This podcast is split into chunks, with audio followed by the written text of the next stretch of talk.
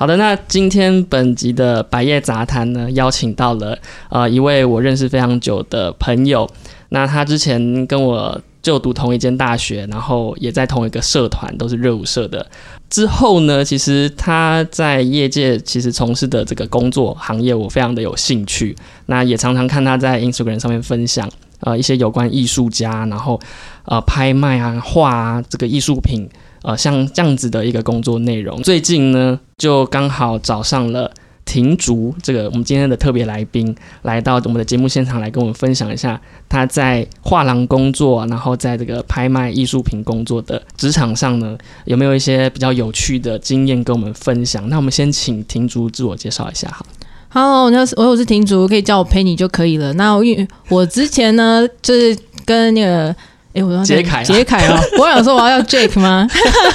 杰凯，我是我是公开全名在网络上的，所以没有关系。哦，然后杰凯这边杰凯是因为我们是大学热舞社同学嘛，他说当时是我们的社长。哎，对，哎哎，想的是我们现在来到，就是来到我们现在，所以就过了这么多年，想不到就有朝一日就是。然后我好像没有想说要曝光我的这个热舞社社长，你那用查的都查得到吧？好了，我不打断你啊。然后呢，你毕业之后就开始做画廊的工作了吗？没有，我毕业之后其实最早还做了一下下网络行销，其实简单说是当时的小编。哦，小编是不是？我曾经一度做小编，马上毕业就当小。对，你方便说是哪一个？我不知道，那是一个新创公司，我其实不确定他还在不在。可能不见了吧？对啦，对对。所以原本是就是做小编，然后对，然后后来因为我还是就是因为我从以前就很喜欢画画，虽然也不是什么画多厉害，但是我就对这方面是比较有兴趣的。嗯。然后后来因为在就是朋友的朋友转介之下，刚好他们说，哎，有个画廊在新竹的画廊，然后他们刚好缺艺术行政，最近在招人，我要不要去试试看？嗯。然后我就去，然后我就是完全一个大小白的状态，嗯嗯，什么都不会，一个屁都不会，然后我就去哦画廊上班。对，我是从画廊开始。那画廊上班要大概要做什么样的工作啊？画廊上班首先就是要有个非常彻底的觉悟，这是我在面试的时候跟我老板告诉我的第一件事，就是 这是一个很光鲜亮丽的职业。哦，但实际大家没有，就是女生要当男生用，男生要当狗用。哦，是这样。对，因为画廊的编制很小，通常都不多。就是即便画廊的业务量很大，但是编制都不多。因为其实画廊是很吃，就是。嗯，主要是卖艺术品嘛。那其实我们不会天天都在卖，然后也不会每天都卖一百件，所以你其实不需要这么多的人力，你其实是需要人去 organize 那个，因为我们会有配合的厂商。哎，我好奇问一个点哦，就是说平常我们路过好像也不会经过画廊，那到底谁去买啊？就是说平常我我不会路过说，然后进去看一间画廊，说看一下这个画，然后看一下，然后就买了。那这样子客人真的有多到可以经营一间画廊吗？就是。因为我比如说艺术品的收益其实是偏高的哦，我们直接进入到这个 很很多油水，对，我知道，OK 啊，对，那就是呢，哎，我跟大家分享一个，就是所有的几乎所有的画廊，除非他是强调他是预约制，不然它其实就是公开的艺术空间，大家是可以进去看的，即便你一张都不买都是可以的。那那我好奇问，就是说新竹的画廊大概都聚集在？园区。都在园区，园区附近是市区，就是你呃新竹会比较像集中在有些像呃竹北也有一些，它是落在那种比较像是很像那种文创园区啊这种这附近，嗯嗯，然后或者是我那时候的画廊是在园区，因为园区就是我们的主要客源，嗯，就是科技公司的高阶主管们。买买一间房子就配一幅画，对对对，买一间房子 不止配一张哦，不止配一张，会搭满整间，所以你你有遇过这样子搭满整间的？有？因为我没有遇过那客人是不用来到现场的，他可以看那个名单。然后打勾选的，他不用看那个作品本人，他看图片就好了啊！真假的？对，这么豪气。对，就是就是对我那个上班的第一礼拜的时候，我不小心弄掉了一张画，然后但是它其实有表框，我没有伤到那个画，弄掉了，我以为是弄不见，对，弄弄掉到地，就不小心掉到地上。那画其实它本人价值在三十万台币左右，我当时真的是吓疯了哦，因为你说你刚刚有提到说你要就是女生当女生要当男生用，所以我那种试图再把那画挂到墙壁上，听起来是很大一张。是不会，它其实也不大，只因为它表的框很重。然后因为我的刚好就是有点手残，就是当时就是小白刚进去什么都不会，手残不小心弄掉。我当时真的是吓到想回家找妈妈，跟妈妈说怎么办，我赔不起。对，但是就是上班久了之后价，就是上班的那个金额价值的。判断方式会跟下班后不太一样。你那那幅画多少钱？那幅画当时是台币三十万左右，三十万 弄件第一大学第一份工作，然后弄出来 弄掉。对，但是他完全没有受伤，他就只是框受伤。然后我们老板就很，哦我们老板就很冷静走出来说：“哎、不用，没关系，那、我们就把那个框拿去修一修，里面的东西没事。哦，他超温柔，然后超有气质，然后是女生稳稳的女生，然后稳稳的说完这整串话。但当时我真的是已经吓到不知道要去哪我觉边。得会耶，因为其实我们其实大学毕业大概快十 十年，很难有点难想象当初大学毕业的那种青涩感。我觉得还是有。呃，可能你见到陌生人的那种紧张感啊，所以我可以，我可以有可以理解你那时候掉下去的那种感觉。而且我刚上班那时候可能才一个多礼拜耶。一个多礼拜，对我那时候真的是心想说，怎么这么快就是捅这个篓子出来？但其实老板是还好，老板就是你又又说哎没关系啊，这个就是要修，那我就告诉你怎么做。嗯嗯，你去联络哎、修复的框的师傅啊，或者是呃修复师这种的，好 OK，所以非常的淡定。所以呃，接下来你在画廊工作上面就这样顺顺的过了嘛，然后就到那个拍卖艺术品，是这样吗？还是说中间还有什么转换的？其实画廊的工作内容很丰富，比如说嗯画廊工作的头两年半帮我打了很扎实的基础，嗯，而且我也很蛮感谢那时候的老板，因为我那时候真的什么都不会。然后有一天，就是因为我们那时候的画廊是台北有有个空间，新竹有个空间，老板大部分都在台北，然后他有他就是每个礼拜会到新竹来这边看一下，哦。然后他就来新竹的时候帮我带了一大袋的书，满满的跟艺术是有有那个智慧产权的对 相有有关的有吗？？是是我们是他是有认真去购买这个书的，不是，我是说有有在讲法律的吗？讲没有没有没有著作权 没有，当时就是帮我打基本功，哦，就是基本功不包含这个智慧财产对权。对，艺术史啊哦这种这种东西，就是老板就是一大叠这样一大袋，然后就叫我把它念，就是读完。呃，我觉得可以想见，是因为他可能想说，让你在跟客户聊天的时候，可以增加你的这个艺术运底，是不是这样？对，要这样，而且就是那个你的职业基本常识要有，总不能客人问那的时候，应该要有一份，要应该要有一本这个智慧产权概论啊。对啊，应该就是我后来觉得大家应该要放诶，因为我觉得大家好像都很不是很，都 不是哎我们很在乎这样子。我觉得一个对，这可能等下后面聊到，我觉得他自己我自己想过，我后来觉得他有一个有点模糊的哦，你是说在，譬如说在那个你在拍卖这个工作的上面有遇到一些跟拍卖或者是其实因为拍卖跟画廊，其实他们就是我们都说画廊比较是第一市场，嗯。艺术家如果送作品，他需要作品去有人经营或什么，或者送画廊。哦。那拍卖公司比方是第二市场，，OK，就当你东西呃你的作品来到了藏家的手中或者什么的，嗯。然后你要拿出来透过这个平台卖，嗯嗯嗯，对，所以我觉得拍卖市场拍卖公司就比较像是第二市场，是不是有人叫做二级市场？对，有点类似这样，就是哦二级市场跟一级市场的概念。嗯嗯嗯。所以你在一级市场有遇到像刚刚提到的说有一些什么，你说模棱两可，还是跟著作权有关的，是不是？你刚刚其实我觉得，我有时候想说，这到底是什么模棱两可？就是会有一定会有艺术品，他们超级像的。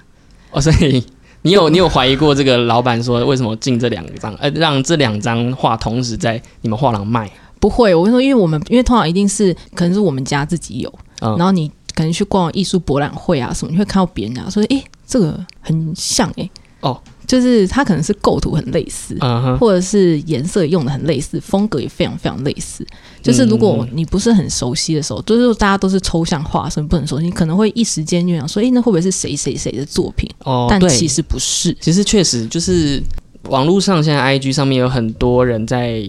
发表他们自己在绘画上面的一些作品啊，譬如说就是泼啊，然后泼油啊，泼这个彩颜料啊，然后就是涂一些这个颜料上面，就是有点抽象印象派的那种感觉，是吗？对，我都会觉得说这个真的是呃，我我看不懂啦。其实 我其实我都看不太懂。我后来都会想说，如果他也是沿用了某一个人的同样的概念的话，嗯一模一样的概念，这样算有侵权吗？哦，你刚刚讲到一个很好的点，就是概念这件事情，就是其实，在著作权法上面，它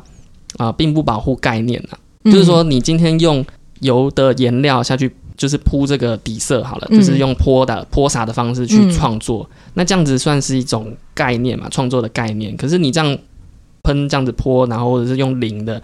你创作出来的东西，那个才是你的表达，所以我们不保护那个概念。哦就是说你创作手法，其实它著作权法是不保护的，它保护的是你，比如说在这个角落这样零这样子一点点，然后这个左下角也淋一点点，然后再用这个毛笔刷这样子这样喷洒，有点雾面的这种点点的这种 scatter 上去，嗯，或者是再加一些这个金箔啊什么之类的，你那个可能才会是比较偏向于表现，嗯，就是著作权法所保护的一个，呃就是它表现方式是对，但是那个就是创作那种手法，其实它就比较不保护，嗯就是著作权法上面它是不保护那个东西的。这也就让我想到，就是之前我在 IG 上面有分享一个，就是用 AI 软体去模仿别人的画风。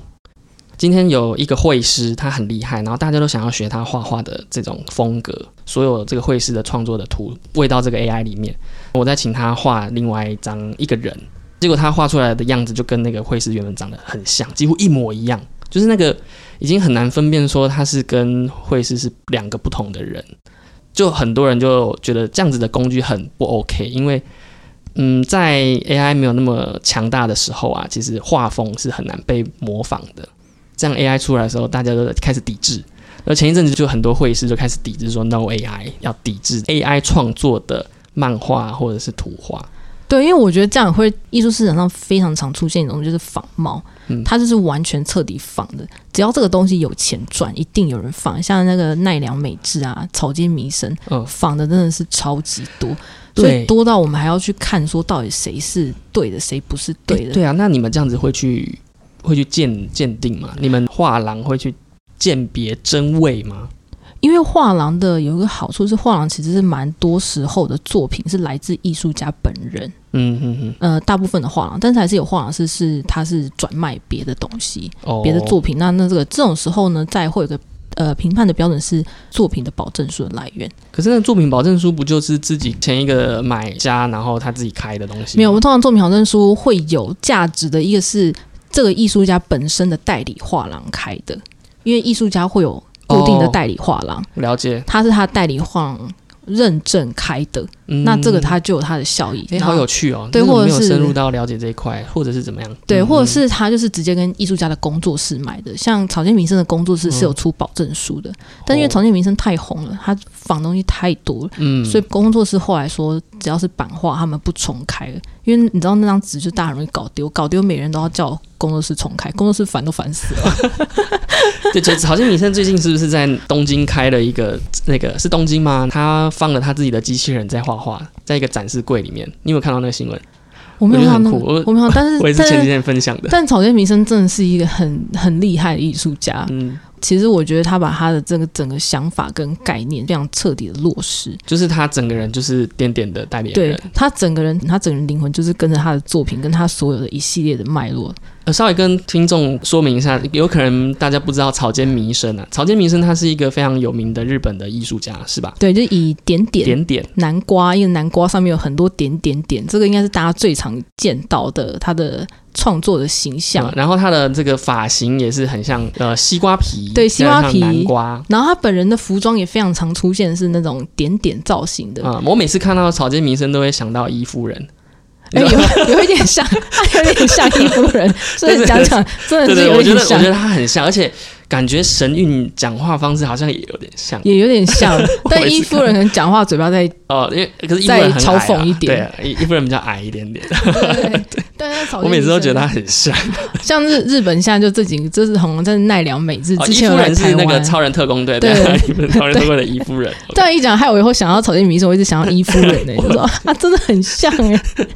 对，所以你们在那个画廊里面工作，会不禁怀疑说，哎，我在其他展览看到的东西，怎么会出现在我们的画廊，或者说我们画廊怎么会出现在别人的展场里面？因为像我们如果看同样一个艺术家作品，看的量很多，所以你其实会有一点，我很难形容那什么感觉，就你会有一种一个麻 feel，痹也会有个 feel，你会觉得这件东西怪怪的。哦，就你如果开始觉得这个东西不对的时候，你会觉得你就觉得好它怪怪的像在哪里看过，你有，但是后来特别是最近呃嗯近期，其实我觉得以前也有啦，但就是我工作在比较长的时间之后，我就开始陆续会感觉到说类似的构图。嗯，应该这样讲，其实就大部分是来自构图，因为如果构图很类似的时候，你才会有那种相似对，怎么？诶，这个确实原来这家有代理，有有时候是这个这个画廊也有代，同样有代理这个艺术家，因为艺术家并不完是看他他不会被绑死就对了要。看他跟画廊怎么签约。嗯，诶，那这蛮有趣的。对，那有些签约方他可能会一次有五间，嗯嗯嗯，对对对。诶，你有看过你们自己的跟艺术家签约的合约内容吗？还是你不会经手这些？通常是老板，我那时候带的算是差不多中型左右的画廊，那那个。就是老板那边处理，那我们就是作为艺术行政，比较是帮忙处理后端的事情啊。你东西要怎么作品要怎么运过来啊？怎么怎么卖掉啊？然后卖掉之后把它运输，跟帮客人做客后服务。不过这边可以跟各位听众分享一下，就是说，通常画廊所持有的只有他的一个所有权跟他的代售的权利，在合约上应该就是会。签订类似像这样子，就是呃，我同意让这个画廊去贩售我的作品，但是我保有我的这个著作财产权跟著作人格权啊，你只有这个这一份 copy，就是这个画本身的所有权。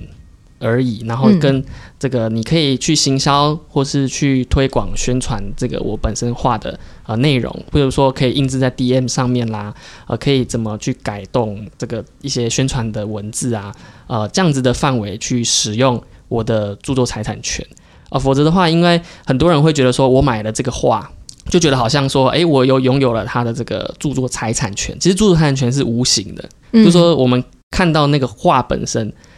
是那个画的物品，但是那个财产权是，譬如说你今天照相把它照下来，你等于是重置了那个画，然后你那个照片不能到处用，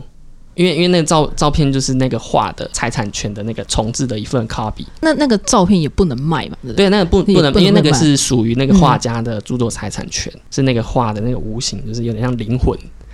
画的那个灵魂就是那个财产权，就有点像感觉，但是但是你们在在卖他的这个作品的时候，其实在卖移转他的所有权，就这样子而已。那这样突然让我想到，哎，但是我不现在就是之前前阵子不是非常红那个 NFT 吗？对啊，那我把那个图片印下来，嗯，拿去转卖可以吗？如果我买了那个，通常通常 NFT 的那个条款啊，这个很有趣，就是通常那个 NFT 的条款就是说，你只有一个姓名的表示。的权利而已，应该不是说姓名表示，它是呃标示姓名权，就是标注于说你持有这一份 copy。嗯，这个实际的 term 我有点忘记了，但是它就是一个说哦，我有这样子一份 copy，一百一百分之一的 copy 在我手上，就这样子，你没有其他任何权利了。你连著作财产权都没有，因为那个通常都会回归到原本创作人身上。为什么？因为他要给这个平台做刚刚讲的，可能是行销宣传，然后或者说他要再重置做成其他的呃 NFT 也好，他必须保有他的权利在他那个上面，他才可以不断的创作新的 NFT 出来嘛。譬如说那个那个 Ape，就是那个星星，就是 Lazy Ape 嘛，就是。那个星星，然后你就是很多不同的脸嘛，就是有不同造型的帽子、不同造型的衣服、服饰等等的，你才可以不断的去变更改做你的原本的创作。如果说这个创作人没有持有著作财产权的话，他会变成说，呃，每一个 NFT 的持有人都可以去告原本的作者，那就会变得很复杂。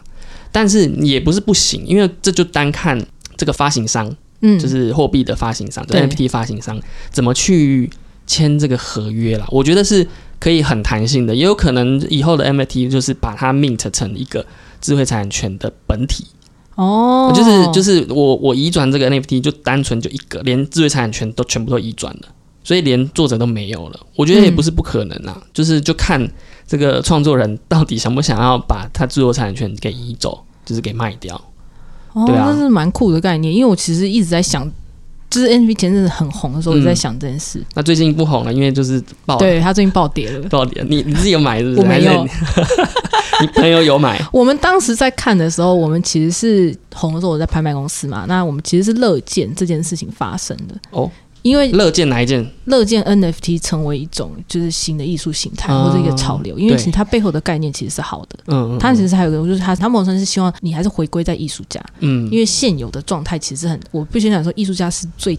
往往他还没爆红之前，他其实是很惨烈的一个地方。就是大家为什么爸妈都不想小孩去当艺术家的原因？因为我小时候也很喜欢画图啊。对大家说，艺术家不赚钱，因为不好意思，因为一后面我拍卖公司卖的再高，都跟这个艺术家本人无关。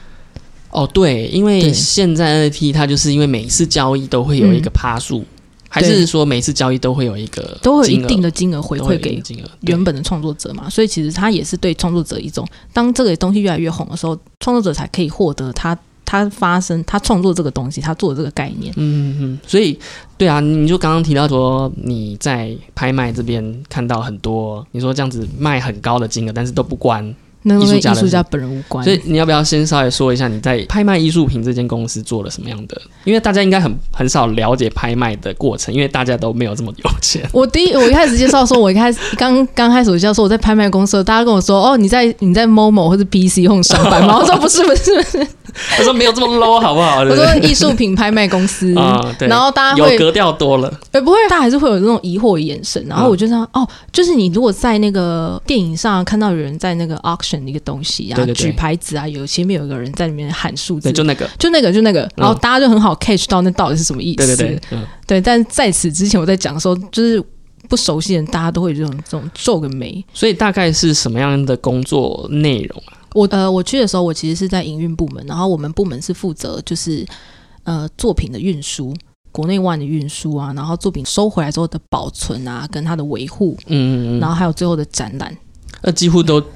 就是全部都做啦。后端啦，就是后端。哦，前端是指前端是指业务，因为业务需要去增减。他要去找我们这一次拍卖要卖可以卖什么东西，嗯然后他们要把这些东西卖掉。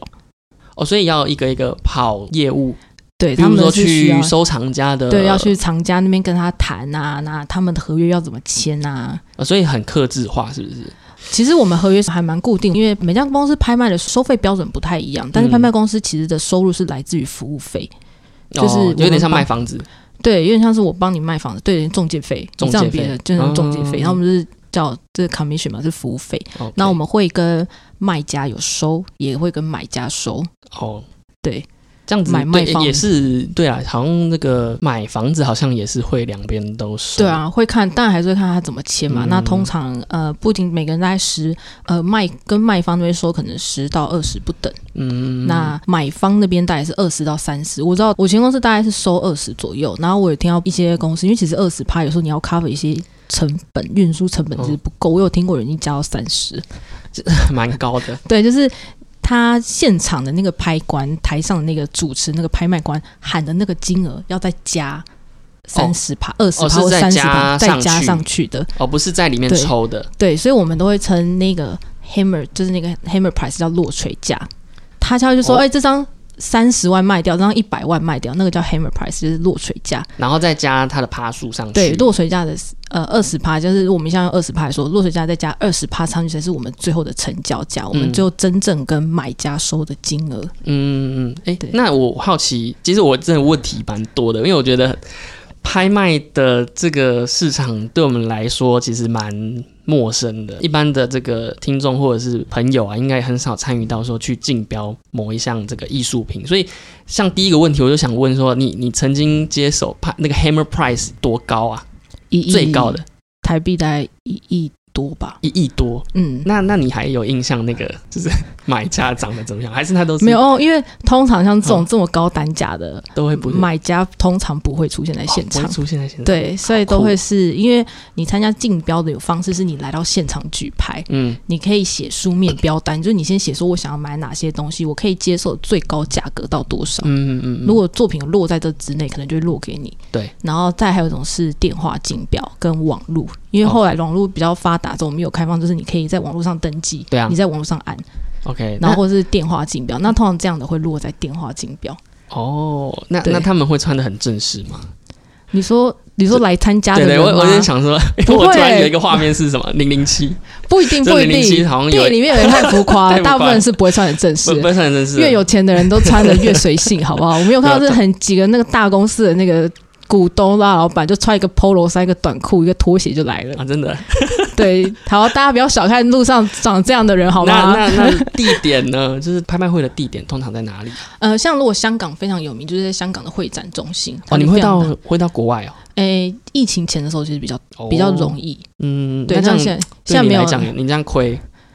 就没办法出国，不会，因为那个展览时间、拍卖时间都抓的很短，那个很赶时间。那真假的？因为我们通常拍卖是会集中在某某一个时间区间内，嗯所以你要想，如果这两个礼拜内你要把所有的拍卖做完，很累，哦，很赶，很赶。其实哦事情、所以其实没有。时间去玩之类的。对我每次去，我之前疫情前可以去的时候，都是我已经算幸运，因为我的部门是行政部门，我需要提前先去准备，所以我可能时间还相对业务部门充裕。哦，那业务部门可能是去就两天内，两天内来回。哦，所以之前有去过香港，那还有去过就是拍卖会所啊，拍卖场所可能会在呃，我之前公司后来没有在香港办了，嗯然后但是诶、没有在香港办拍卖啦，嗯但展览是有。那因为我们还是会参加其他拍卖公司去观摩嘛。那像像世界上现在很大，就是苏富比啊、佳士得跟 Philips 这几间都很大，就是他们越做越大，他们嗯的拍卖的其实是很惊人的，就是那个金额很高很高之外呢，就是他们的气氛是很热络。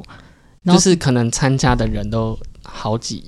百以上这样子。就是对人会非常多，然后你会看他们旁边的电话竞标台的，这特别是那种很厉害的业务，那个整个气势是完全不一样的。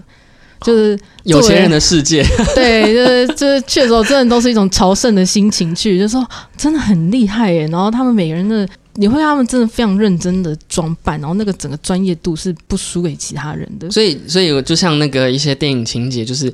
呃拿着这个有线的电话，然后这样子接着，然后开始这样哎、我们的电话会帮客人举，哦，对，你你有帮客人举过吗？有，因为我到后后面开始陆续都有，就是这几年都有。到要拍卖时间的时候，我会去帮忙打电话竞标，那酷哦压力非常的大，压力很大，是不是？因为哦，因为他也看不到，因为你必须要同时间跟客人说现在喊到多少价格。那如果是热门拍品的时候，你有时候连金额都来不及跟他讲，就已经喊上去了。然后接下来是你你在这个通啊通电话的过程中，你要非常确定他说好，你一定要得到他肯定的答复，你才可以嗯帮他举。对啊，不然那个到时候你举了，然后他没有说好，对，而且通常拍卖会喊的那结果，就停了，就 hammer price，对，就是落给他，然后他说我没有要 我没有要这个价钱，对我你就完蛋了，真的是完身体都。赔出去，真的，那真的很很惊讶。所以我们的公司的员工训练的时候，特别是你要被放去做电话竞标，是有一个训练，都会告诉你，张哎。你一定要确定好，你宁愿多确定一次，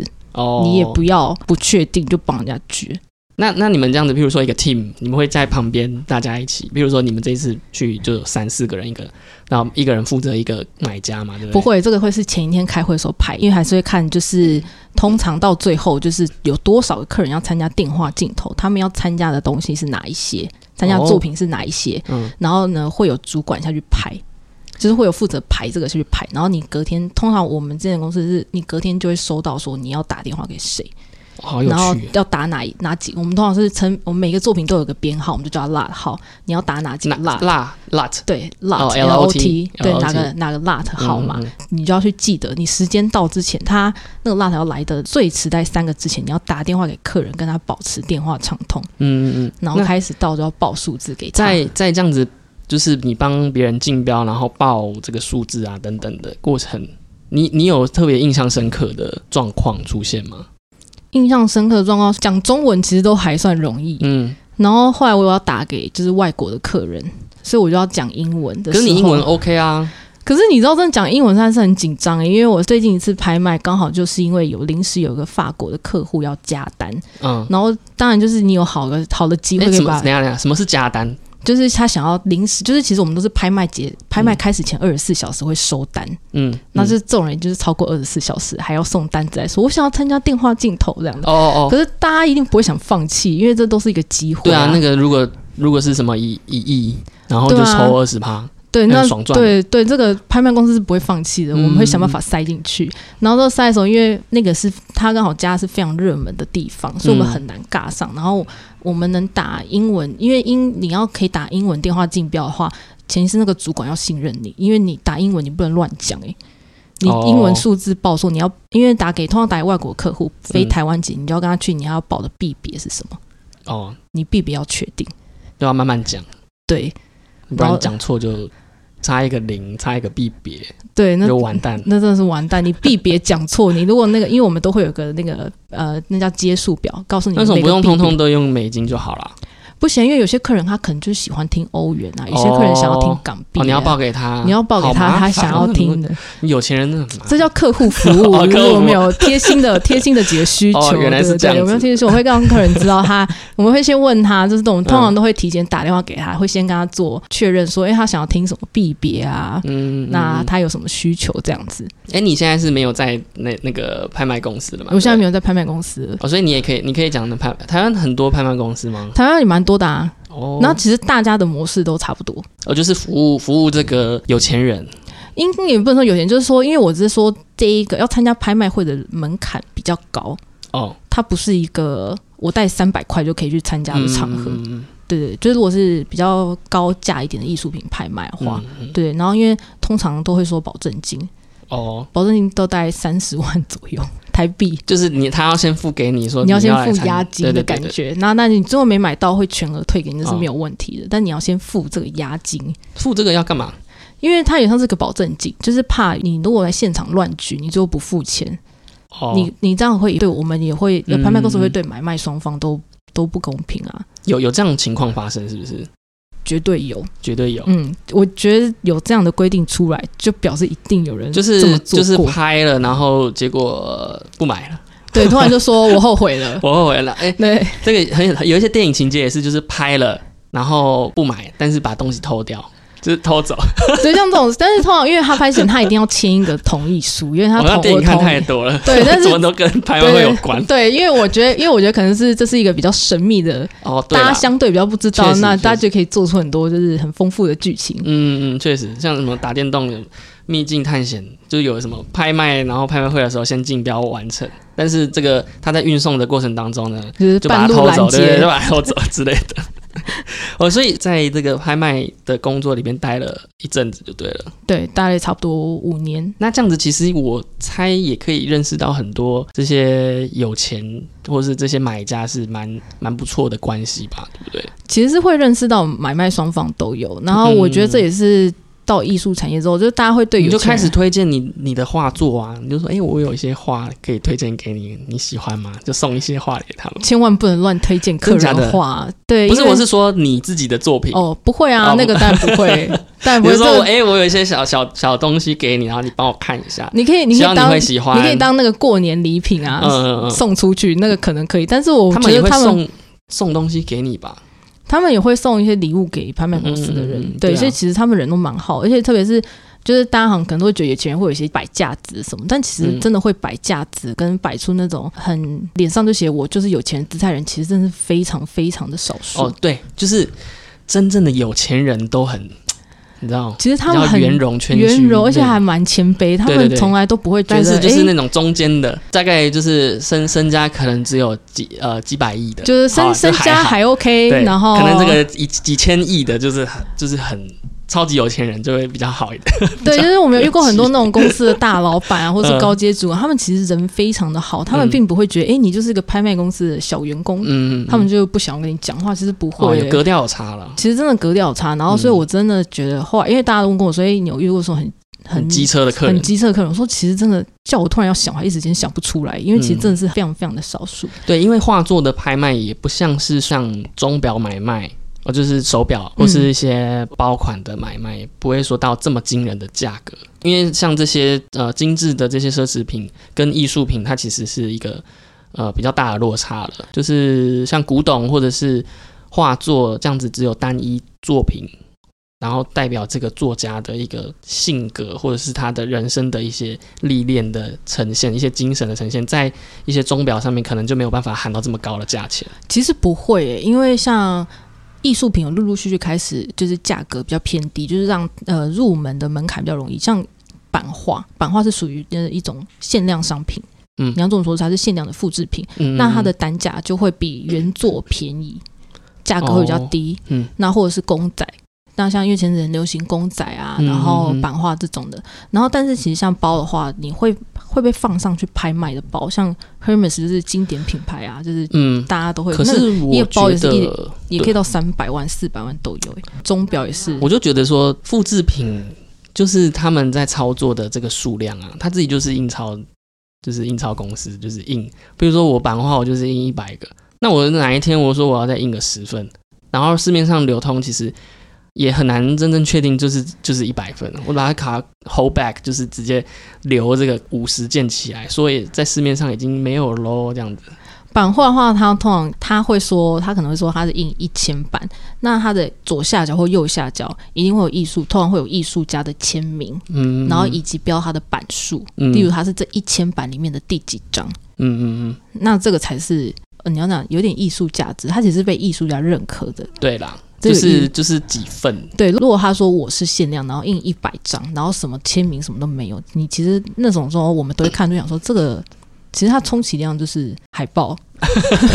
对啦，就是比较少量的海报，比较少量的海报较，说还是海报，对对，但是真的是真的，通常版画它是这样，但是版画有分很多的类别啊，这个就是讲起来会有点太复杂了。但大部分的版画呈现的模式会是这样子，OK，对，所以你就像长津名生有一些版画，嗯，那就要认他的签名。那为什么长津名很红，就有人去仿，就有人去。呃，怎么讲？仿冒他的作品，就连签名都要仿。嗯，嗯那这个就是会蛮考验大家，就是怎么去看。了解。那我刚刚有想到一个，就是你在拍卖上面呢、有有人有这种卖仿冒品或者是这种状况出现吗？绝对会有，因为大家都会觉得拍卖公司，因为艺术不，比如说艺术品的买卖，它变现的不是一件很容易，它没有股票那么容易，相对啦，嗯所以你要拿去变现，你你自己没有管道可以卖给别人的话，嗯找拍卖公司是最容易的方式。他们主动来找你们，对，其实拍卖公司还还蛮常会遇到有人想要拿来卖。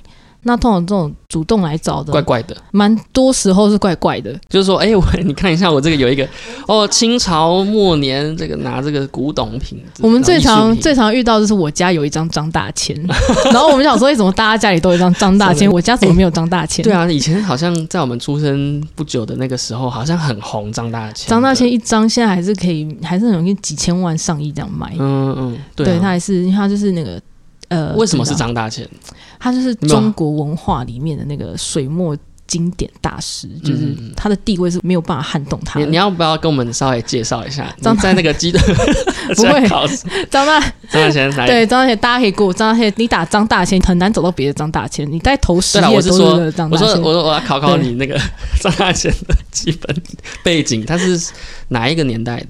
人？张大千这算是明末清初，没有没有这么大概清朝吧？哦，不对，应该也年初啦。对不起，不好意思，把他讲得太老了。嗯，应该说那时候就是有叫渡海三家，就是从那时候从他们呃撤退，这样叫撤退来台嘛的那段时间，从那段时候来到台湾的，就是由黄君璧跟普心宇，然后再就是张大千，这三个人呢就是三大，他们在他们的作品上是有非常强烈，特别是张大千的作品，是因为他有很这样的他的泼墨，嗯，他那个蓝色泼墨的画是、嗯是就是是也是，其实好像就是讲讲，因为也是他非常受到广大的厂家喜欢。嗯嗯那再就是，当然就是他的那个学术地位也是，因为他其实是作为老师的时候，他又带出了非常非常多很厉害的艺术后后起之辈。哦，对，所以你不能说他在学术地位上、历史定位上，或是他在你说他在市场的对他不是只有他的作品而已，他而且他是把自己的呃人生也奉献给这样子一个对产教育，业他其实也奉献给教育，嗯。然后也教出非常多，就是哦所以才会被那么推崇啊。对，而且我觉得嗯。就是像艺术香港这样，如果他有学术地位，不嗯代表他有市场价，哦，不代表市场是接受他的作品。的。对啊，对啊，对啊，对很多嘛，很多艺术家是这样子嘛，对啊，啊，很多像是他，你如果讲到他在学术还教育有很崇高，嗯，可是你把他东西拿来拍卖市场卖，可能卖不到钱。对，就是不喜欢，对，所以你要这样子，这以上这几个条件都可以符合的艺术家，其实不多，不得不说真的不多。那张大千就是其中一个，在水墨水墨界这块的话，他是什么时候过世的啊？好张大像千我记得也是在我们出生没多久过世，没有，张大千很早，很早就过世。哎，一九四九，我还没哦生，我们都还没生呢。这个记错了，我知道什么混沌的。啊，没有啊，怎么他讲的太早了？一九八三啊，哦，一九八三，我想说那时候好像最，一九四九来台湾差不多差不多差不多一九四九离开中国，旅居世界各地，哦然后去 everywhere，然后来台湾。所以当所以当初大家都说，哎、我有我有一张张大千的画，你帮我看一下好不好？那个长辈，就是一些如果你打来是一些北北啊，都会说，哎、我我我有一张张大千，他可能，我觉得他可能是被骗还是怎么样，然后他他自己也不知道，对不对？会不会？不好不好说。啊，不好说，他也不会讲。对啊对，因为通常也大家也会神神秘秘，所以我诶、我不能告诉你是嗯怎么获得的。对，他也他也不会这样讲。对，所以就是那你们怎么就你们就会有鉴定的专家，是不是？拍卖公司不做鉴定，哦，那对嗯，那这样子你们也可以决定要卖，我是吗？们会找专家看，但是我们不会告诉大当，事人我们嗯其实讲你不会把东西送去拍卖公司做鉴定，我们是嗯不会只帮人家做鉴定的。哦，我觉得这个是一个行业的嗯，潜规则。对，嗯，就是我们不会绝对不会做鉴定，因为其实你你做鉴定，还有就是你拍卖公司凭什么帮人家做鉴定？对，那个责任划分有点有点尴尬。对就是你如果说我鉴定的东西是真的，然后卖出去出事了，对。啊，你还要负责。对，就是那要负责。那反正我就是负责卖就对了啦，就是有点像房仲，就是厘清这个房屋其实是不是凶宅，然后他也经过了这个 due diligence 这个对。尽职的调查，然后说他不是凶宅，然后广告刊登出去，然后真的是凶宅的时候，那个回归到卖家身上。，对，然后在因为其实我觉得还有，我觉得拍卖公司做的蛮好的事，就是当他要把这个东西放上拍卖之前，拍卖公司其实是会做过一系列的检查的。嗯，这就是为什么需要那一个部门来做检查，这东西是必须要打开来看过，是不是有什么东西是我们漏掉的，我们没发现它其实是不对的东西，嗯，或是它是有疑虑的。通常这些所有的过程在拍卖开始前的一两月一两个月前就会决定好了。哦，对，这样子他们就可以，我们就会开始筛选说，哎，这个这个真的不行，你要退回去给买家，你要告诉他为什么。就是我们可能觉得他有疑虑，其实有时候会到有疑虑的时候，就会喊、喊卡了。哦，所以其实其实这个地方也要牵涉到一点点，所以嗯，有没有侵害别人著作的可能，对吧？因为因为因为你说它是仿的，它就是侵害著作权、对啊，，最常发生其实是仿的，嗯。仿的，特别是复制品比较容易，就是像限量商品就很容易出现仿的，嗯，像公仔啊，公仔就很容易出现仿的。然后只要这个你们也会卖拍卖公仔，潮流公仔，潮流公仔是 cos 之类的，对对 cos 啊，然后是日、那个熊暴力熊。对，哎，暴力虫比较少，比较少了，刚开始一度有，然后后来就是中村萌啊，中村萌就是一个从台湾红回去的日本艺术家，嗯嗯嗯。对，那那个东西非常的疗愈，很可爱。嗯那他是每年会有出一个公仔，那个公仔就是也是已经大家很强了，已经有人开始仿了。我觉得仿的人也蛮厉害的，对，仿的人其实也很厉害，不得不说。那那他们都不会想要说要去对拍卖的源头，当然我们有时候很难抓到源头，嗯，那他们会创原创者会不会就向你们开刀，就是拍卖所去开刀说，哎，你们不能卖这样仿冒品，不然我要告你。哦，如果像之前有发生过，就是我们不晓得原来他是仿的，就是他可能真是做的太好了，就是我们检查过，是觉得哎，他就是他没有问题这样子，嗯嗯。然后结果艺术家就没有发信来说这个东西不对，这个东西不是我的，就嗯艺术家自己自己，关注是不是？或者是艺术家的代理画廊有发信来说，嗯赶快喊卡，哦，这样这样把它退哦，那这样其实其实他们的代理商蛮厉害的，其实都有追踪这些动态。因为毕竟像会出现，你真的会出现被仿冒，但就是一定是那个东西红了，嗯它开始红了。那红了之后，其实我觉得他们呃有些代理画廊跟什么，他们其实还蛮负起自己的责任，就是帮自己的艺术家捍卫他的基本权利。嗯嗯嗯，那他们会跟拍卖公司通知，了解。对，会告诉拍卖公司说你这个东西不可以卖。哎，其实我们今天聊蛮多的，我们这样不知不觉已经聊一个小时了，你知道吗？哈这么久了，对，这么久了，哎很顺的，一直聊就聊下来，有有很多问题。其实大家真的应该是对拍卖这样子的一个行业蛮好奇的。我觉得可能因为像艺术品吧，像这个是，我就说它的入门门槛高，嗯，那你相对你进到这个门槛内的人不多，所以其实业界好像不会特别去选择这样子的工作去。如果真的有人想要进入拍卖的这个行业的话，你会跟他们说什么样的一个建建言之类的？我们有遇过非常多就是艺术系毕业的，然后有嗯崇高的理想嗯跟梦想来到艺术产业，嗯，实际的商业买卖产业的时候，嗯它会有现实的落差。那我就跟大家说，就是毕竟如果说艺术品拍卖公司，嗯它你要追根究底，它源头就是公司要赚钱，你就是要卖东西。嗯即便这个艺术家他是很像神仙一般的存在，或是这个作品是一个很崇高的地位，但你要想，我们最后还是要把它，你在拍卖过程里面，它其实就是一项商品。嗯，我觉得要真正接受这件事情，其实不是一件很容易的事情。对，因因为为他学了一生的这个艺术，然后对，变得这么啊，就是我觉得就是会大家会对俗气，嗯。就是会觉得俗气化或世俗化世了。俗，对，但是我觉得这是你如果要进到你不论是进到画廊，嗯，或是进到艺术产业，你就是要有这样的觉悟。我觉得这觉悟还蛮重要，因为很我们有一共很多人，是你大概头两三年就不会再待下去，你可能会觉得啊，这个产业太残忍了，很天天很难看，你就觉得嗯啊好丑。可是其实我觉得说真的它不是丑陋，就是不然大家要怎么生活？哦，其实你要想艺术艺术家也必须要把他的东西拿出拿把他的作品拿出去卖掉，嗯变成现金，他才可以生存。对对对，那其实我觉得这只是一个他这个产业产业营运下去的方式。OK，好啦，那其实这一集讲真的蛮多的，跟特别是拍卖这边，我问题蛮多的。其实我一一个接着一个问啊，对啊，我对啊，对，然后也聊到就是智慧产权啊，比如说 NFT 啊，然后嗯跟、呃画作就是有点相似的话怎么办啊之类的。对对对对，所以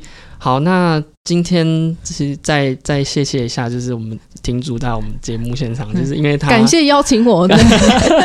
其实我身边真的其实没有什么人在做相关产业的，对，真的是蛮蛮有趣的哈。对啊，对我自己认真想，我们好像以前这样同学毕业出来的，嗯，哎、好像是没有哎、没有啊，真的没有，所以真的蛮特别的。对啊，OK，好，那今天本集的节目就到这边，我们再次谢谢我们来宾亭主。然后呃，如果你喜欢我们的频道的话呢，欢迎在底下五星评论，你可以重复的五星评论。我有发现就是。评论好像可以一直重复给，所以呢，如果已经评论过五星的话呢，可以再给一次，然后呢，分享给你的好朋友知道。记得订阅、追踪我们的 IG 呃 Facebook 粉丝团，然后还有我们的官方网站，呃，所有最新动态的消息都会在网络上发布。那同时呢，这一集也会发布在 Instagram 上面。那我是盗版终结者杨杰凯，呃，我们下次见，拜拜。拜拜。就刚刚跟顶主又稍微聊了一下，然后发现真的能聊的东西非常的多。那其中也有聊到说那个然后我的那个金额金额价值观 这改变吗？个价值观改变，然后还有哦一些艺人的哦，对，艺人艺人的拍卖品拿出来卖，还有那个艺人的收藏。还有这个价格为什么会这么高，然后炒作哦这种话题性很强的内容，我们刚刚在结束的时候有在稍微聊一下，我发现说太多秘辛可以聊了。如果说这个听众朋友觉得拍卖这个行业很有趣的话，也可以在那个评论里面就敲完给我们或私讯给我们说，如果你们想再听下一集的话，我再再次邀请我们庭主 Penny 来到我们节目。再讲一集，对，但是诶把哎 把我的那个毕生工作经验拿出来说。因为真的是很少人知道，而且也可以稍微透露一下，可能也可以稍微聊一下，如果进拍卖行业的薪水之类的。你刚刚有讲说不高啦，但是也有一些也有一些空间可以让你成长，对他的成长空间会很很多，其实就是看你聪不聪明，你怎么找。哦对对对，对然后有一些有趣的事情，反正如果听众朋友喜欢的话呢，呃，欢迎私讯给我们，或者是留言，呃，给我们知道说，如果你想再听更多有关于拍卖会的话，欢迎给我们知道。OK，好啦，真的真的要说再见的。对，真的要说再见。但就是诶，可以告诉我们，诶，底下记得要留言啊，五星按很想五星按赞。你自己很想讲。让我思考一下，这样会爆会不会爆料太多？好了好了好了，OK OK，好，但我秉持一个分享心，会把那个不能说的都收起来，但是可以说跟大家说。好好好，OK，好，拜拜拜拜